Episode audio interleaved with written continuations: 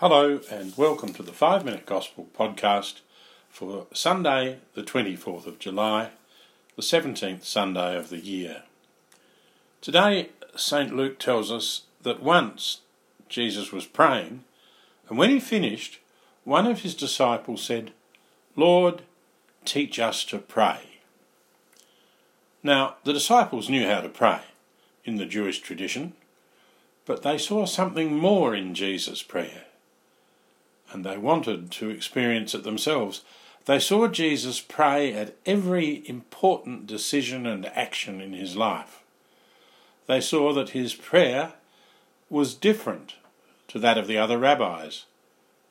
It was a personal, intimate conversation or chat with his Father, like a child speaking to their parent. Jesus, having been asked, "Teach us to pray," taught the disciples to call God Father in the Lord's Prayer. Today he teaches us to call God Father. He invites us to see God as a close, loving parent, as our Father. He wants us to see that prayer is like that of a parent chatting with their daughter or son, or the chat of a daughter and son with their loving parent. Jesus reminds us that we must not stop praying.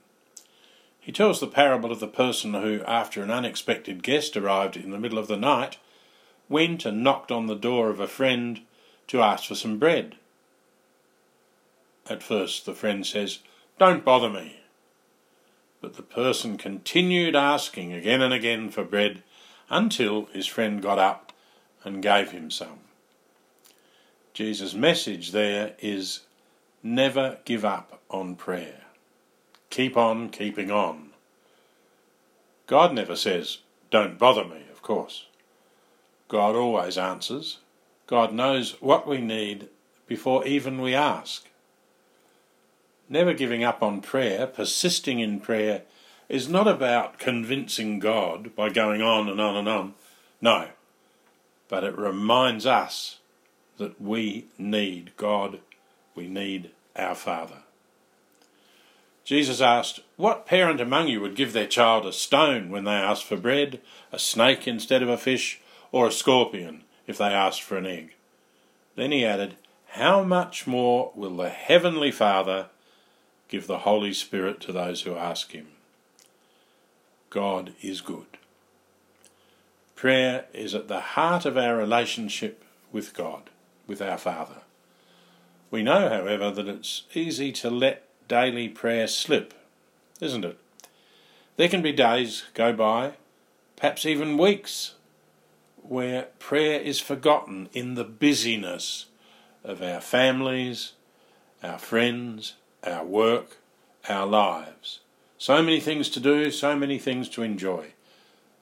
Pope Francis spoke of this in his letter on holiness in today's world. He said, "We're overwhelmed by words, by superficial pleasures, and by an increasing noise." And then he asked the challenging question. He said, "How can we fail to realise the need to stop this rat race and to recover the personal space needed to carry on a heartfelt chat with God?" The space to carry on a heartfelt chat with God. Some of us might remember the old saying, if you're too busy to pray, then you're too busy. If you're too busy to pray, then you are too busy.